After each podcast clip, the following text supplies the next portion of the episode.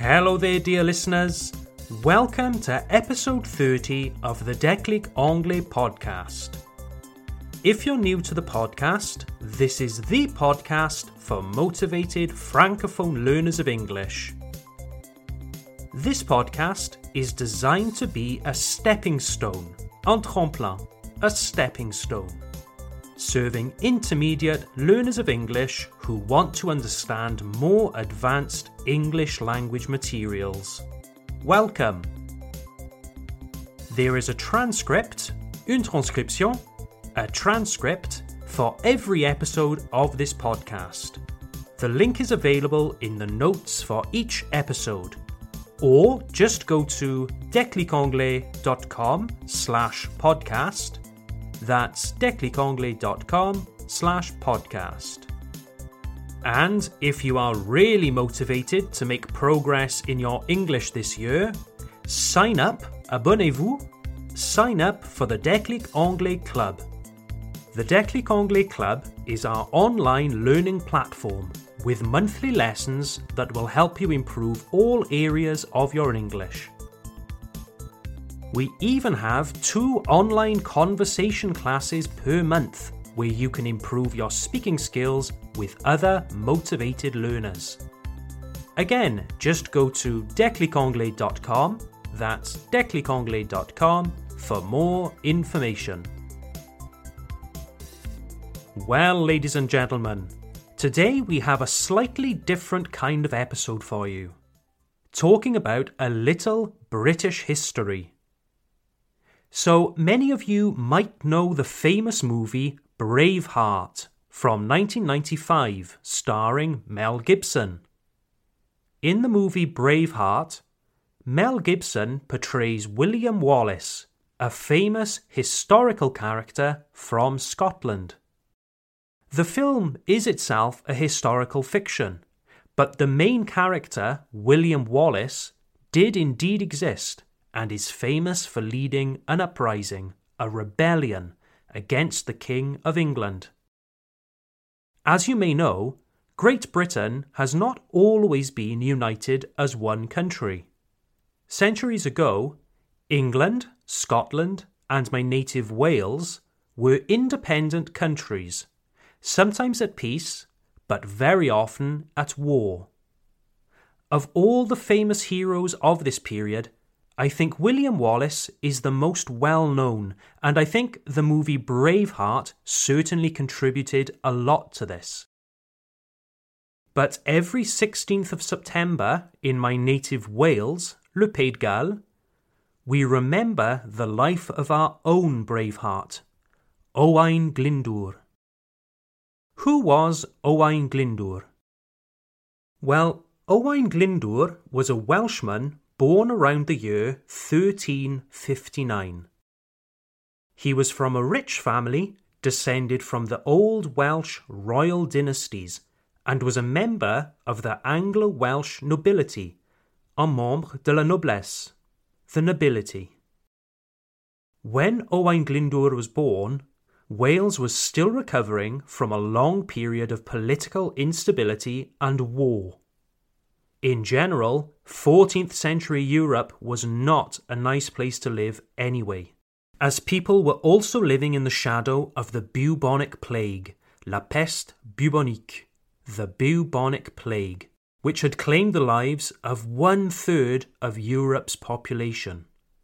But on top of this, Wales was still recovering from the humiliation of being conquered or subjugated by the King of England just a few years earlier. The last native kings and princes of Wales had been murdered or forced into submission. The people of Wales, who were not Anglophone at that time, suddenly found themselves serving new lords and masters speaking a strange, incomprehensible language English. Owain Glyndwr's family had survived the English conquest. They were able to adapt to the new regime and mingled, mêlés, they mingled with both the Welsh and English aristocracies. Owain even served in the English army, where he received military training. He lived with his family on a large estate with a castle and lots of land. It sounds like life wasn't too bad for Owain and his family. So, what went so badly wrong for him to lead a rebellion? Well, it seems that even though Owain was a rich landowner who was well integrated into the new society, he was still treated unfairly by the English nobles simply because he was Welsh. Indeed, Welsh people were subjected to a lot of prejudice at that time, and in some cases didn't enjoy all of the rights that English people had. Basically, the rebellion began when Owain Glyndwr had a dispute with a neighbouring English lord, who had taken some of Owain's land. Owain appealed to the English Parliament to resolve the issue. However, he was met with the insult, What care we for barefoot Welsh dogs? Hmm, très sympa, no? This was the straw that broke the camel's back, la goutte d'eau qui a fait déborder le vase. Owain knew that if he didn't take action, things would only get worse for him and his family, and indeed for Wales as a whole. On the 16th of September 1400, at his family estate, his small band of supporters crowned him Tywysog Cymru, Prince of Wales. They marched together on an English settlement occupying his land and burned it to the ground. People from all across Wales who had been suffering the oppression of English lords joined Owain Glyndwr's cause. The King of England found himself losing control of Wales.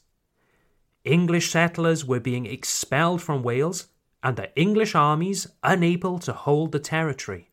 Instead of engaging the English armies on the battlefield, Owain Glyndwr and his rebels waged guerrilla warfare they used ambushes, des embuscade, ambushes, and the difficult Welsh terrain to defeat the superior English forces. In frustration, the King of England created new, harsh laws to punish Wales and the rebels. But ultimately, this only gave further legitimacy to Owain Glyndwr's rebellion and caused even more people to join him. Eventually, Owain Glyndwr was truly in control of Wales, holding parliaments and even received recognition from the King of France as the rightful ruler of Wales. Owain even received military help from both France and Brittany. La Bretagne était aussi un pays indépendant à l'époque. Everything was going in Owain Glyndwr and his rebels' favour. Wales was going to be free, and there were even plans to launch a full scale invasion of England. Unfortunately, it was not to last. After about eight years of effective rebellion and fighting, Owain Glyndwr suffered devastating military losses. The rebellion was brought to an end, and Owain was forced into hiding. No one knows for sure when he died or even where his body was buried. There are quite a few legends about his life after the rebellion that he lived as a monk in a monastery, and even that he continued fighting as an outlaw. What is known, however, is that he was never betrayed by those closest to him. Despite having a large bounty, une prime, a large bounty on his head, his outstanding reputation among his countrymen meant that he was never found by the English authorities. The rebellion and the harsh punitive measures taken by the English crown ruined Wales.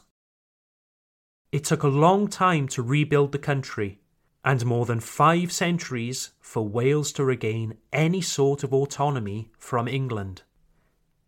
Historians have mixed views of Owain Glyndwr, a rebel, a troublemaker, a freedom fighter. Was he a reckless rebel who only caused a lot of misery with his uprising? Or was he a freedom fighter wanting only to end the injustices against Welsh people. Who knows what might have been if the rebellion had succeeded? Would life in Wales have been better or worse? It's very difficult to say 600 years later. But what we can say is that even though Wales was effectively annexed by England, she never lost her sense of nationhood. Glyndwr showed that even in the face of adverse circumstances, Welsh people could succeed and exert their right to self determination.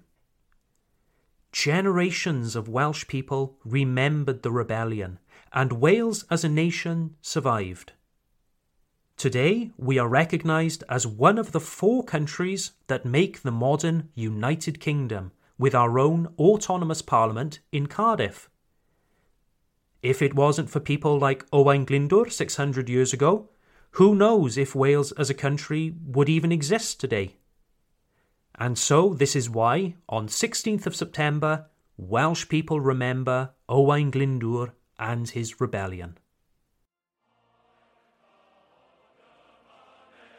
Okay, then, dear listeners, I hope you have enjoyed listening to this episode of the Declic Anglais podcast. I look forward to seeing you for the next episode when we'll be talking about when is the best time in our lives to learn a foreign language. Have a great day, and I look forward to seeing you there. Bye for now.